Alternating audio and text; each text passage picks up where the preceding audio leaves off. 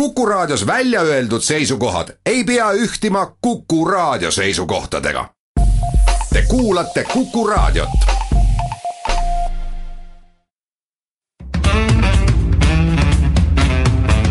Muuli ja Riikoja. Tere päevast, head kuulajad, kell on seitse minutit üksteist läbi. Muuli ja Riikoja alustab kolmandat saadet, nii et loodame, et siin saade saatelt ja päev-päevad läheb meie saade aina paremaks. Stuudios on Kalle Muuli ja Hindrek Riiko ja esmalt vaatame otsa tänastele teemadele. Veel enne ma muidugi tahaksin väikse remargi, ennem saadet siin ka korra arutasime, et kui Kersti Kaljulaid presidendikandidaadiks ülesse, tõu, ülesse kerkis, siis oli mure, et keegi teda ei tunne. Nüüd Värske Muuring näitab, et üle seitsekümmend protsenti on tema tuntus ja toetus. Äkki sellepärast ongi nii suur tuntus ja toetus, et keegi ei tunne? Noh, see on üks võimalus, teine võimalus, et tõesti see väga intensiivne tutvustamine on ka nagu vilja kandnud. Aga pikemalt me täna selle teemal ei peatu. Alustame sellest, kas siis on oodata kohe-kohe puhkevat sõda, millele väga paljud, väga paljud arvajad viitavad ja väga paljudes arvamusartiklites kirjutatakse. Ja teise teemana peame siis paraku jätkama juba eelmisel nädalal korra puudutatud teemat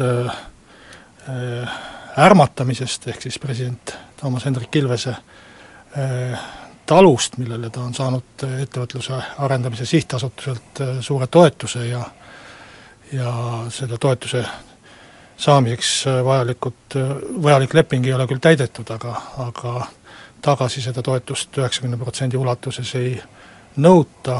Sel nädalal on siis algatatud hulk uurimisi ja auditeid ja, ja väga palju seda teemat ka ajakirjanduses käsitletud. Haridus- ja Teadusministeerium on töötanud välja järjekordse mõõdiku selle kohta, kuidas siis mõõta koolide, eelkõige keskkoolide hariduskvaliteeti, nende taset. Seni on seda tehtud peamiselt riigieksami tulemuste põhjal. Nüüd puuta, püütakse siis hinnata seda, kui palju on noored inimesed keskkooli aja jooksul arenenud, mida kool neile juurde on andnud. No tundub nii, et minu oleks ongi täna jäänud ütelda jätkuteemasid. Neljas teema on siis võimuvõitlus Keskerakonnas, mis kestab ka juba üle, üle aasta või pooleteise aasta. Lukke sel nädalal ei vahetatud ja, ja uusi garantiikirju välja ei toodud, aga küll teatati uutest presi- või esimehe kandidaatidest. Jana Toom kandideerib siis Etkar Savisaare tiiva toetajana ka presidendiks. Eks see kandidaatide ülesseadmise mäng selline on. Oot, oot, Kalle, presidenti õnneks Keskerakonna kongressil siiski ei valita, ikkagi erakonna esimest. Jah, mul läheb Härmaga kogu aeg segamini, et seal on presidendid, teises kohas on esimehed, aga, aga vahet pole. Kandideerivad kindlasti alfaisased, nagu väljendas Petra Ernits, ja ma loodan, et siis ka alfaemased. Järgmise nädala poliitmaastiku kindlasti üheks olulisemaks teemaks tõusetub järgmise aasta riigieelarve, mille esimene lugemine on kolmapäeval Riigikogus. Saate lõpus vaatame ka sellele riigieelarvele otsa. Koalitsioonipoliitikud armastavad eelkõige rääkida sellest, millised on uued toetused, kuidas rohkem inimestele raha antakse, ja vähem populaarne on loomulikult see teema, kust selle katteks kõigeks raha leitakse. Muuli ja Riikoja. Ma ei tea, kuidas sulle, Kalle, tundub, aga mina istusin nädalavahetusel hommikusöögilauas ja arvutid olid ees. Järjest sagedamini juhtub seda, et enam mitte sa ei loe hommikusöögiks paberlehte, vaid pigem ikka vaatad arvutist, ja seal nii-öelda lähedane tõstis minu ette järjekordse artikli selle kohta, kuidas Venemaa käitumine on ettearvamatu, kohe-kohe on sõda, ja koos selle nii-öelda tõstetud artikliga tuli küsimus, et on see asi siis tõesti nii hull, et kõik räägivad, et kohe-kohe võib sõda puhkeda? Võib-olla, et Venemaa käitumise eesmärk ehk ongi see, et väga paljudel inimestel demokraatlikes riikides oleks tunne, et kohe-kohe on puhkemas sõda, ja võib-olla taotletakse isegi seda, et, et Ameerika Ühendriikidel juhtkonnal oleks selline tunne või selline hirm, mis siis sunniks teda käituma järeleandlikumalt või, või pingeid leevendades ohverdama noh, enda või oma liitlaste huve, et ma isiklikult oleks sellise sõja hirmu õhutamisega või, või kuulutamisega siin Eestis hästi ettevaatlik. Et ma mäletan paar aastat tagasi, kui algas Venemaa kallaletung Ukrainale, kõigepealt võeti ära Krimm ja siis alustati Ida-Ukrainas lahingutegevust, et milline oli Eesti rahva meeleolu siis. Ja, ja kuna ma juba tol ajal kohtusin palju valijatega või potentsiaalsete valijatega, siis see inimeste hirm tegelikult sõja ees oli palju suurem kui siin kuskil ajalehetoimetuses või, või raadiotoimetuses võib tunduda. Et lihtsad inimesed, kes on, eriti vanemad inimesed, kes on üle elanud okupatsiooni ja, ja võib-olla ka mitu sõda, et nende ikkagi sellises ajaloolises mälus on, on vähimgi selline sõjaähvardus väga, väga traagiliselt vastu kajamas ja sellepärast ma arvan, et peaks väga selgelt välja ütlema, et tegemist on Venemaa provokatsiooniga Ameerika Ühendriikide vastu lootuses saada kuidagi endale mingisuguseid poliitilisi edusid, aga olukord on tõesti ohtlik selles mõttes, et, et kui peaks juhtuma, et kahe suurriigi, Ameerika Ühendriikide ja Vene väed kuidagi üksteist peaksid ründama kas kogemata või teadlikult, et see on ikkagi palju-palju hullem kui see, et kuskil kolmandas riigis ehk Ukrainas Venemaa sõdib või, või mingisugust lahingutegevust ameeriklased kuskil Lähis-Idas ette võtavad. Et nii kaua, kui need kaks suurriiki, nende väed omavahel kokku ei põrka, minu meelest ei ole Eestil väga suurt ohtu, aga kui toimub kokkupõrge nende vägede vahel, siis selle, selle kokkupõrke varjus võib väga halbu asju juhtuda ka Balti riikides. Mina seda, kas sõda on vähem või rohkem tõenäoline, mina seda hinnata ei oska ja, ja ausalt, et see ei tahagi. Mis mind kindlasti selles keskustelus äirib, on see, et on see siis Eerik-Niiles Kross, keegi teine, kolmas või neljas julgeoleku, välispoliitika või kaitseekspert, millel nad nagu ära unustavad kõiki need kirjatükke kirjutades ja need jutte rääkides, on see, et nemad näevad asju ühtemoodi ja ka väga selgelt tavaline inimene, on see siis hommikusöögilauas või, või töölaua taga, tema ei tunne peensusteni neid poliitilisi suhteid, neid kaitsepoliitika nüansse, kuhu kohta keegi paigutab oma vägesid, millised väekoosseisud, relvaliigid ja nii edasi, kuskil on olemas, inimesed seda, inimesed seda ei taju. Ja tihtipeale need eksperdid, nende eesmärk kindlasti ei ole mitte sõda õhutada, vähemalt, vähemasti mitte siseriiklikus kontekstis, aga nad ei saa aru, et nende jutt, nende analüüs mõjub sellise sõja õhutamisena, samas kõigis nendes analüüsides jäetakse tihtipeale nagu tähelepanuta see, mida Eesti ise on teinud selle jaoks, et oma kaitsevõimet parandada. Me võime rääkida lõputult, et kas meil on vaja tankiarmeed ja nii edasi, nii edasi, aga see, kuidas viimastel aastatel, tegelikult eelkõige pärast Ukrainat, kuidas on suurenenud Kaitseliidu aktiivsus, inimeste aktiivsus saada Kaitseliidu liikmeks, nende inimeste ettevalmistus, nende väljaõppe ja kõik see, need on ju asjad, mis tegelikult kindlasti on ka teisel pool idapiiri teada. Ja kindlasti need on üks asi, mis nagu heidutab ja need oleks teemad ja valdkonnad, millest peaks inimestele palju rohkem, palju rohkem rääkida ja see oleks see, mis aitaks inimestest seda pinget maha võtta ja seda hirmu maha võtta. Aga seda, ma arvan, et, et mitte meelega, aga, aga aga teadmatusest või kogenematusest või, või sellest, et ei tajuta, kuidas auditoorium võtab need analüüsid, need sõnad vastu, sellest rääkimise peale väga ei tulda kahjuks. Ma kordan veel kord, et minu meelest nii kaua, kui Ameerika Ühendriikide ja Venemaa väed ei ole omavahel kuidagi kokku põrganud või, või üksteisele kallale tunginud, nii kaua ei ole minu meelest Eesti ja, ja Baltimaad ohus. Et meie see heidutus või see julgeolek ju põhineb praegu ikkagi sellel, et kui Venemaa tahab Baltimaid rünnata, siis ta peab tegelikult ründama Ameerika Ühendriikide või teiste NATO riikide vägesid, ehk minema otseselt sõjalisse konflikti NATOga. Et, et see kindlasti on väga tugev heidutus ja see kaitseb meid väga kõvasti, aga see heidutus kaob mingis mõttes kohe ju ära, kui Venemaa juba on kuskil NATO riiki rünnanud, et siis ei ole väga palju väga palju enam nagu vahetki, et kas ta on andnud ühe lahingu või kaks lahingut, et muidugi me võime NATO toel oma riikliku iseseisvuse säilitada ka mingisuguse relvakonflikti korral ja, ja küllap säilitamegi, aga igaüks saab ju aru, et see on, see on, see oleks kohutav katastroof Eestile nii ehk teisiti, ükskõik mis selle kokkupõrke või lahingu tulevus oleks meie majandusele, meie rahvale, kõikidele asjadele. Ja, ja sellepärast ma arvan, et, et et me peaksime rõhutama, et niikaua kui ei ole Ameerika Ühendriikide ja Venemaa konflikti, niikaua ei ole meil ka otsest ohtu. Ja lõpetuseks peaksime, selle teema lõpetuseks peaksime kindlasti rõhutama ka seda, et tänasel hetkel õnneks ei paista kuskilt, et see konflikt, konflikt võiks kohe-kohe, kohe-kohe tekkida, kohe-kohe kerkida ja annaks Jumal, et see nii jääb. Muuli ja Riikoja. Jätkame saadet president Toomas Hendrik Ilvese kodutalu, Härmatalu teemal. Minu mõelest lõppeval nädalal oli siin üllatavalt kiireid ja häid arenguid, kui sellist bürokraatlikku sõna võib kasutada.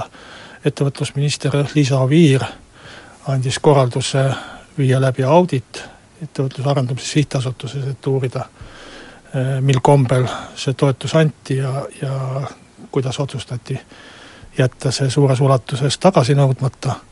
Ja samuti Euroopa Komission algatas oma, ütleme nii, Eesti riigist sõltumatute audiitorite uuringu samas asjas, et ma arvan, et see on väga hea, et neid asju uuritakse ja et suudeti nii kiiresti reageerida, et nädal on sellise asja kohta. Tegelikult juba nädala algul tehti need otsused, on, on väga kiire aeg ja see süstib optimismi, et asjasse suhtetakse tõsiselt. Samas ma arvan, et, et eks dokumendid ole vormistatud kõik korralikult ja, ja seda on teinud kõrgharidusega inimesed, nii juura kui majandusharidusega inimesed või rahandusharidusega inimesed ja vaevalt, et sealt nüüd väga palju mingit juriidilisi apsakaid leitakse, et küllap see tulemus on ikkagi, et juriidiliselt on kõik korrektne. Kui ma vaatan inimliku poolt, siis on samuti presidendile midagi väga raske ette heita, sellepärast et tegemist oli ju tegelikult osaliselt ka ettenägematut ja tema jaoks kindlasti väga, väga traagiliste asjaoludega, mis selle nii-öelda turismitalu mõtte hävimiseni viisid. Abielu lahutus ei ole kellelegi mingi õnn ja, ja kindlasti oli just sellel kurval sündmusel su- oma osa selles, et, et see turismitalu idee noh, ei realiseeru ka pärast seda, kui presidendil ja, ja tema uuel abikaasal oleks, oleks võimalik tegelikult seda turismitalusel edendada. Nii et noh, selles mõttes justkui poleks midagi öelda, aga selgelt on tunne ja arusaamine, et seal on midagi väga valesti ja nii need asjad ei peaks olema. See tunne on väga selgelt olemas ja seda tunnet väga tugevalt võimendas eile õhtul Kolme Raudse saates esinenud presidendi kante, kantsele ja kauaaegse direktori Siim Raie, Siim Raie sõnavõtt ja see nii-öelda kaitsekõne, mida tema üritas Toomas Hendrik Ilvesele ja kogu sellele juhtumile pidada, noh, seal oli ka mitmeid väga selliseid hämmastavaid avaldusi, noh, üks, üks minu kõrvakraapiv väide oli ikkagi see, et kuidas tema hinnangul oligi täiesti normaalne, et tema presidendi kantseleid peadirektorina käis E A S-is neid asju ajamas, kinnitades, et see on tem, ongi tema tööülesanne, noh, mina printisin selle peale välja Vabariigi presidendile, presidendi kantseleid põhimääruse aast kahekümne viiendast veebruarist kaks tuhat kolmteist, mille president Toomas Hendrik Ilves ise on allkirjastanud, ja sealt ma küll ei leia ühtegi punkti selle kohta, et presidendi kantseleid ülesanne on ajada presidendi või tema lähikondsete eraärisid, et selle loogika järgi oleks ju täiesti normaalne, kui presidendi kantseleid raamatupidaja peaks kansellis töötamise ajal oleks ka presidendi eraettevõtte raamatupidaja, et koristaja töötaks mõlemas kohas ja saaks palka presidendi kantseleist ja nii edasi, nii edasi, nii edasi, mis osalt ju nii ka oli, eks ole. Aga seda päris nagu normaalseks kindlasti pidada ei saa. No omaette detail on muidugi see, et, et nagu välja tuleb siis presidendi kantseleis endine raamatupidaja on tänasel hetkel ka ongi osaühingu Ermamaa juhatuse liige ja seal nii-öelda toimetav, aga, aga tõsi, sinna ta on läinud pärast seda, kui ta presidendi kantseleis töö lõpetas. See reaktsioon, mis paljudes on tekkinud, on muidugi selline suhteliselt valuline, kes ütleb, et kas tõesti juhtub nüüd nii, et president Toomas Hendrik Ilves pärast kõike seda kisa müüb kogu selle kompleksi maha ja lahkubki igaveseks Eestiks. Eestist, no kui see nii peaks juhtuma, eks see siis näitabki presidendi suhtumist Eesti riiki. Tänasel hetkel kõik see taandub ju tegelikult mitte sellesse, selle, nii väga sellele küsimusele, kas kõik on juriidiliselt korrektne, vaid küsimusele sellest, kas kõik on eetiliselt korrektne. Mina julgen küll arvata, et see asi käis niimoodi, et kui ta kahe tuhande kaheteistkümnendal aastal oli selge, et president astub ametisega teiseks ametiajaks, siis käidi, siis arutati E A S-is, mida teha ja mõeldi, just nimelt inimlikul tasandil mõeldi, et no kuidas me nüüd presidendile siis ikkagi nii teeme. Teeme selle kümme protsenti ära, selle, see raha on tal ikka olemas, et hundid söönud, lambad terved. Aga see ongi see, mis inimesi paha, pahandab, et see ei ole, see ei ole otseselt mõjuvõimuga kauplemine, aga see on väga selgelt nii-öelda mõjuvõimust tekkinud otsus, millega president liiatiga on veel muutunud mingisugustele inimestele tänuvõlglaseks juba oma ametiaja jooksul.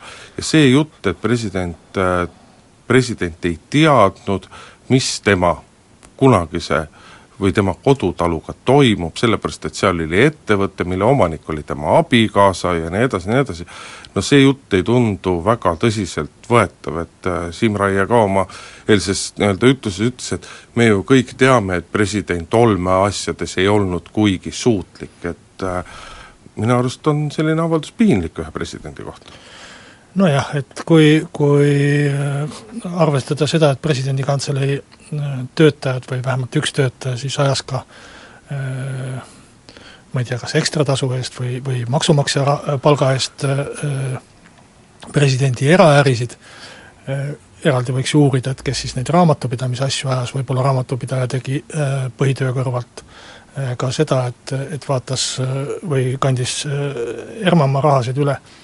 Et juba ainuüksi see tekitab ju olukorra, kus need presidendi kantseli töötajad justkui on vastutavad, et ka sellel eraäril läheks hästi ja normaalselt ja, ja seal ju tekitatigi asi, millest nüüd väga palju võib-olla ei ole räägitud selle toetuse kõrval, aga, aga mis on siiski ka ju oluline asi, et presidendi kantseli rentis või, või maksis sellele samale Ermamaale selle, selle, selle eest raha, et president võttis seal vastu oma külalisi ja, ja elas seal aeg-ajalt.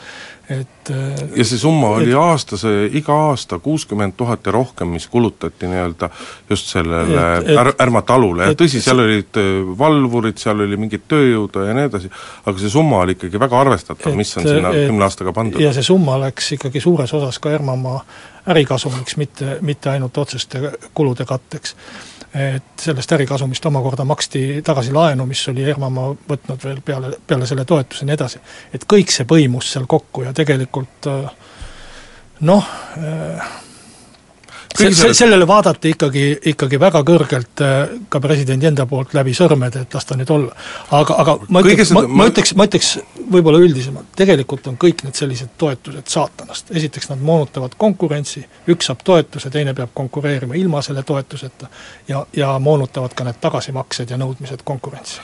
Kõige rohkem kahju on praegu ikkagi sellest, et president Ilves, tal on küll riigikulul kaks nõuniku tööl, president Ilves seda teemat jätkuvalt ei ole ammendavalt kommenteerinud ja, ja see on see, millega teeb ta ise rahva silmis endale kõige suurema karuteene.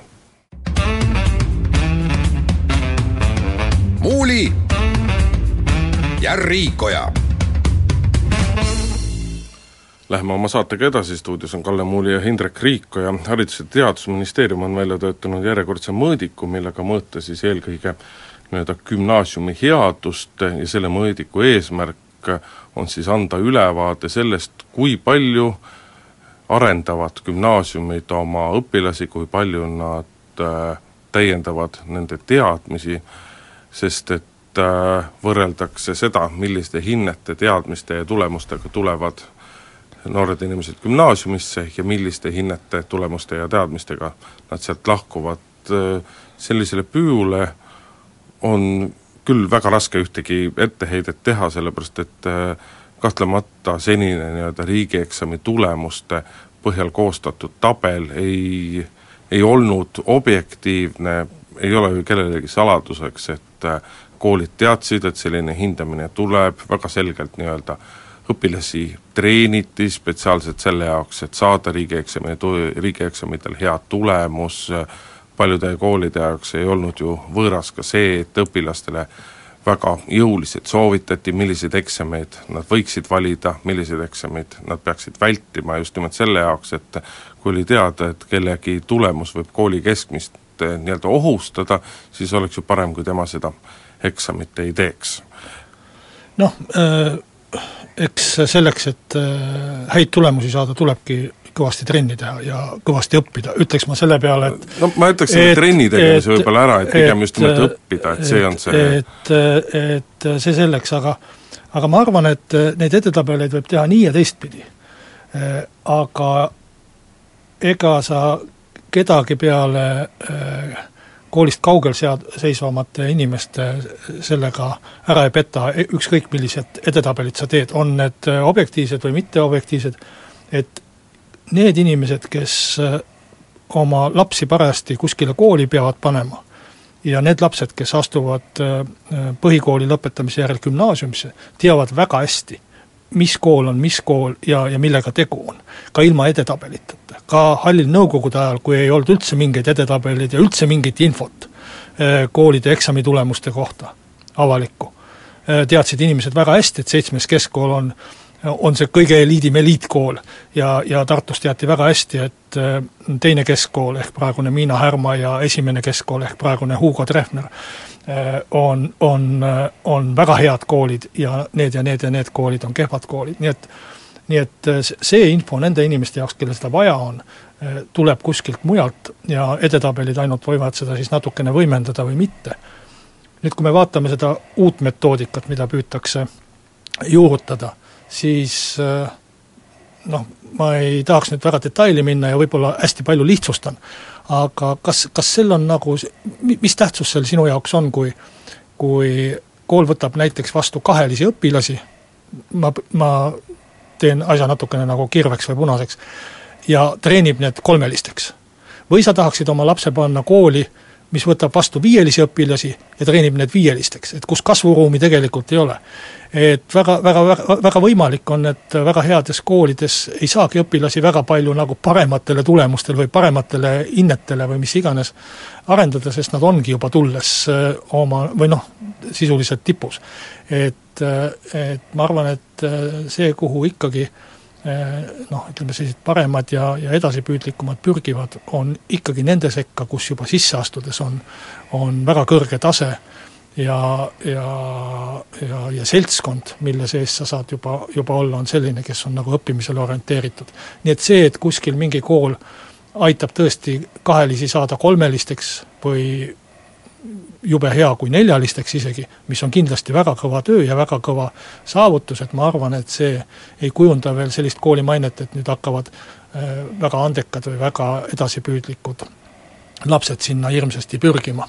Sul on selles mõttes õigus, et ega see uuring üksinda loomulikult midagi ei anna, et samamoodi oleme ausad, tegelikult ka see senine statistika riigieksami tulemuste järgi, et ega see ka meile selles mõttes nagu väga palju teadmisi ei anna, et, et mis siis võiks nagu ühele lapsevanemale nagu oluline olla. Ühest küljest tal peaks oluline olema see, et, et kool annab hea hariduse, on see nüüd siis nii-öelda maailma kõige parem haridus või, või maailma paremuselt teine haridus, on, on üks küsimus, aga minu arust veel olulisem on, on küsimus sellest, et äh, millised lapsed sellest koolist äh, välja tulevad. Mina ise olen näinud äh, nii-öelda oma perekonnas seda, kuidas on siseelu nii-öelda eliitkoolis ja kuidas on siseelu nii-öelda siis tavakoolis, kui, kui niimoodi saab öelda ja, ja asi, mida mina eelkõige nende koolide juures hindan, on, on see, et kui lapsesõbralikud on need koolid ja, ja nii-öelda Tallinna eliitkoole ma nüüd lapsesõbralist,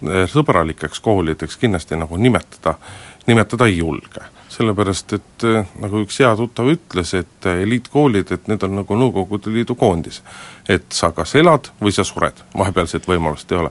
Kas nüüd lapsele on vaja, on see siis algkoolis, põhikoolis või gümnaasiumis, päris sellist suhtumist ma ei ole nagu lõpuni kindel.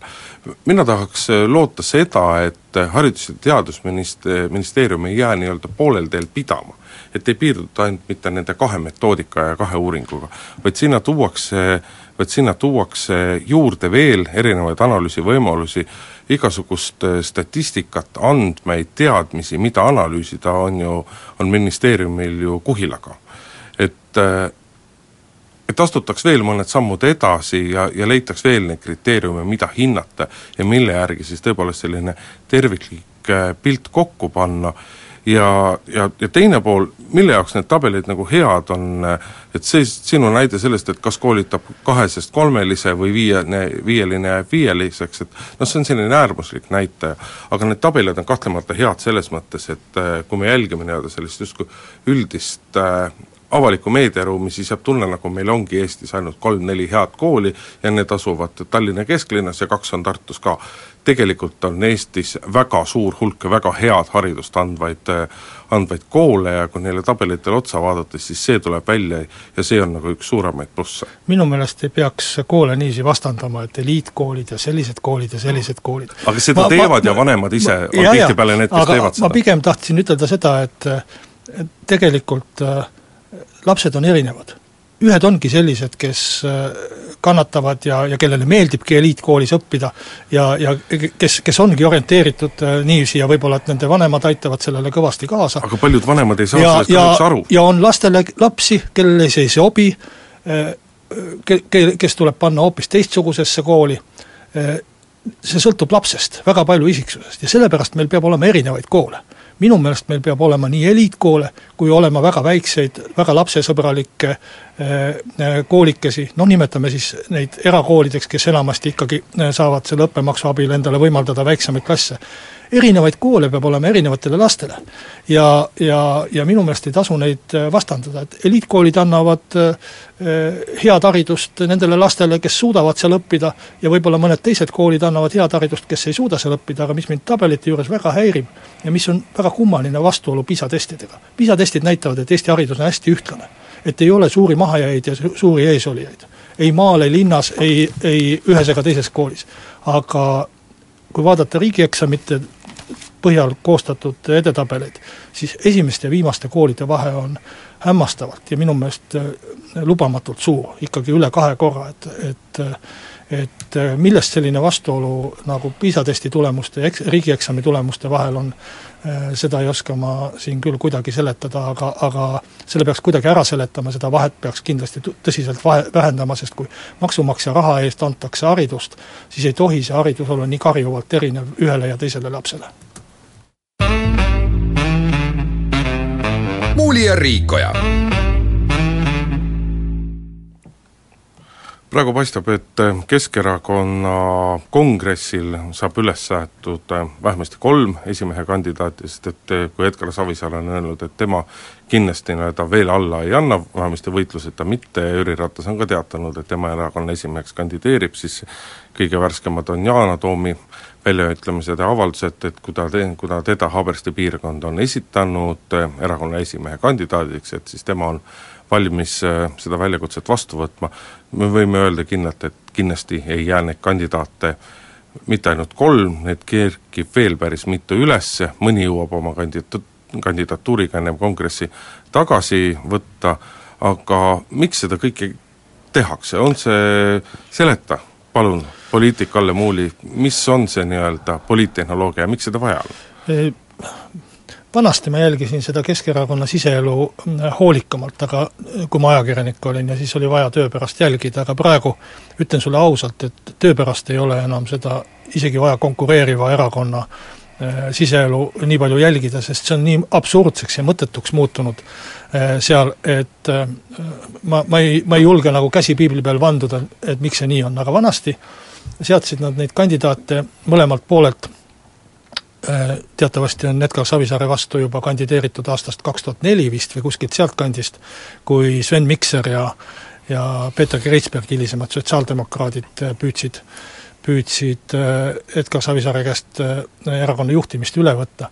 Et siis oli neil põhikirjas selline või kongressi korraldamise juhtnöörides selline säte, mis lubas presidendi, või jälle ma ajan presidendi esimehe segi, Esimehe, kandida- esimehe kandidaadil kongressil sõna võtta ja, ja garanteeris talle siis võimaluse saali ees esineda ja siis lihtsalt nii palju, kui oli kandidaate, nii palju siis sai esineda ja kõik need esinejad siis rääkisid oma selle tegeliku kandidaadi poolt, et kui hea mees on Etkar Savisaar või, või kui hea mees on see vastaskandidaat või naine.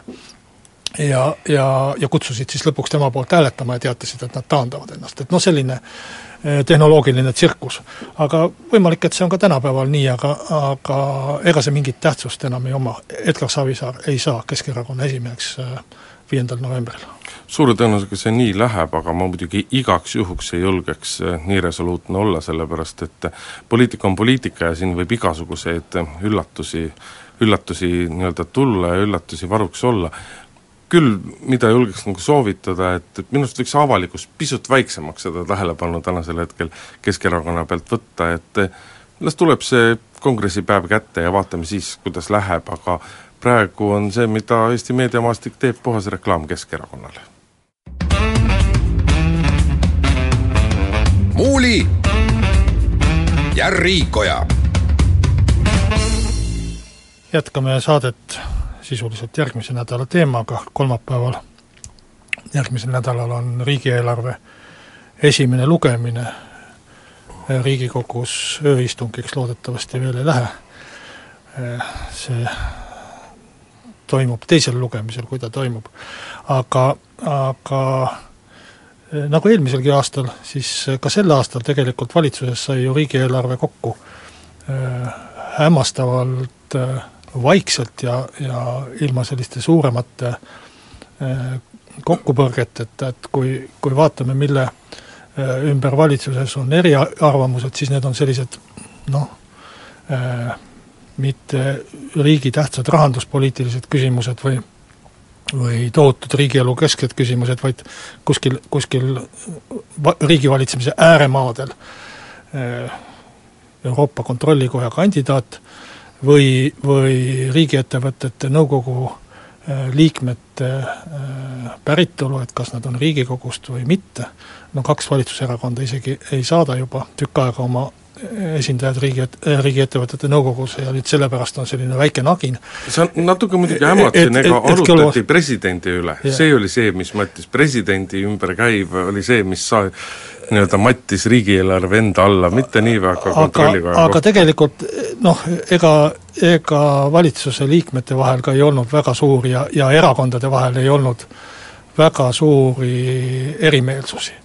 Et asjad, mis on koalitsioonileppes kokku lepitud, tehakse ära ja peale selle või, või nende seas siis on ka selliseid asju, mis on kaua aega olnud õhus, mida on räägitud, et peaks tegema, aga võib-olla isegi aastaid ja aastaid ja mitmed valitsused pole varem tehtud, aga nüüd on siis vähemalt algust tehtud. Ma möönan, et üsna väiksel ja tagasihoidlikul moel, kuna majanduskasv on väike ja, ja riigi raha juurdevool ei ole teab, mis suur, aga, aga sellised asjad nagu äh, spordi pealt erisoodustus, maksu ärakaotamine ettevõtetele, millest on räägitud ka vist oma kümmekond aastat, nelisada eurot hakkavad siis äh, tulevikus äh, saama, äh, küll mitte järgmisel aastal, äh, saama äh, ettevõtted äh, maksuvabalt äh, või vabandust, erisoodust maksuvabalt äh, siis investeerida oma töötajate tervisesse, samamoodi siis hambaravi hüvitis, olgu ta nii väike kui tahes ja võib-olla isegi noh, sellist pisut pahameelt esile kutsu, aga ikkagi ta on ära tehtud ja, ja hakkab toimima ja kui on raha, saab teda suurendada edaspidi. Et sellised asjad läksid tegelikult ju päris libedalt ja sujuvalt läbi ja, ja noh, seadus, mis peaks olema selline kõige suurem nii-öelda võitluskoht, on tegelikult ikkagi valitsusel suhteliselt valutult tulnud Riigikogusse taas. Aga suhteliselt valutult tulnud ongi ta ju sellepärast, et selles riigieelarves on mitmeid väga toredaid asju, no näiteks lastetoetuste tõusud ja, ja veel mitmes eriti te... ma ütleksin kolmanda lapse tõus, öö, toetuse tõus, mis on väga oluline ja, ja ikkagi võib-olla üks asi, mille kohta ma saan ütelda, et, et ka päris suur. No lastetoetused jah, tõsi, jõuavad nüüd juba sellele tasemele, et neid võib tõepoolest nimetada toetuseks ja see on, ja see on raha, mille eest sa ei saa mitte lihtsalt pool pakki mähkmeid oma lapsele, vaid sa ikkagi sa saad juba midagi reaalselt, reaalselt ära teha, eriti kui sul lapsi on kolm või mitu, aga, aga kui me vaatame seda, et kust neid tõusvaid kulutusi, kus selle jaoks raha võetakse, siis ega samal ajal on see ikkagi erinevate maksude ja, ja eelkõige aktsiisimaksude tõusu eelarve, alkoholiaktsiis, tubakaaktsiis, maagaas, diiselkütus, bensiin, eriotstarbeline diisel, muud aktsiisikaubad, samal ajal näiteks ju langetatakse väga oluliselt tulumaksu nii-öelda Tu- tulumaksu mahaarvamise määra tuludeklaratsiooniga. Maks, maksutagastus madalapalgalistele. Madala ei, ei, ma pidasin silmas seda, et kui sa nii-öelda täidad oma tulumaksudeklaratsiooni, siis sul on võimalus raha tagasi saada ju hariduskulutuste pealt ja nii edasi, et kui seni ei ole võimalik saada tuhat üheksasada kakskümmend euro ulatuses raha tagasi, siis see kukub tuhat kaheksasaja, seal on ju ka eluasemelaenu intressid. Ja kui me nüüd mõtleme laias plaanis, et kui me räägime, et meie majanduskasvu prognoos on nagu kasin, see võib väga selgelt hakkab mõjutama tulevase aasta riigieelarve täitumust, täituvust, siis midagi sellist, mis õhutaks meie majanduskasvu, mis õhutaks meie ettevõtteid, midagi sellist selles eelarves ei ole. Väga palju on räägitud sellest marginaalsest sotsiaalmaksu langetusest, aga see on ikkagi, see on jätkuvalt, ma olen seda meelt, et see on summa, mis küll summane paistab nagu ilus, aga kuna see summa jaguneb niivõrd paljude erinevate ettevõtete vahel ära, siis reaalselt on ainult mõni üksik ettevõte, kes sellest ka mingisugust tulu võiks teenida. Ehk Eesti majandus arengusse see riigieelarve küll mitte kuidagi ei panusta. Jah, selles riigieelarves ei ole selliseid asju, et, et võtame kuskilt kohe kümme protsenti maksu maha või, või, või paneme millelegi sada protsenti otsa, et vanasti olid sellised suured kampaaniad, et teeme ühe uhke noh, vanema hüvitise või mingisuguse asja, mis neelas peaaegu kogu raha ära. Et tõepoolest igale poole pannakse natukene või igalt poolt võetakse natukene ära, et et no nimetame siis seda peenhäälestamisest irooniliselt. Ja, aga, aga, peenhäälestamist... aga tegelikult, kui sa vaatad nagu summaliselt, siis tööjõumaksu kärbitakse kolmest kohast. Sotsiaalmaks läheb poole protsendi võrra, siis tulumaksuvaba miinimum tõuseb ja siis on see madalapalgaliste maksutagastus ja kokku on see sada miljonit või isegi natukene rohkem, mis, mis niivsi läheb inimeste kätte või jääb inimeste kätte.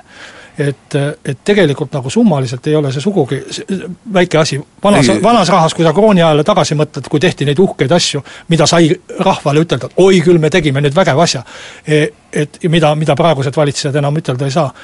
Et siis, olid, siis oli see sada miljonit eurot ehk, ehk vanas rahas mingisugune üks koma kuus miljardit oli kohutavalt suur raha. See summa on kohutavalt suur, aga vaata, siin ongi see probleem, millest minu arust ei ole saanud ei peaminister ega rahandusminister siiamaani aru, et see summa lahustub niivõrd paljude vahel ära, et sellepärast ei ole sellel väga suurt nii-öelda mõju, kui me räägime majanduskasvust, kui me räägime majandusarengust, mis on Eestis selgelt täna väga suureks probleemiks, et see ei kasva, see ei arene ja riik ei tee midagi väga palju selle jaoks, et see areneda võiks, aga siinkohal ma pean meie tänase saate otsad kokku tõmbama. Kalle Muuli, Hindrek Riiko oli stuudios, nädala pärast jälle.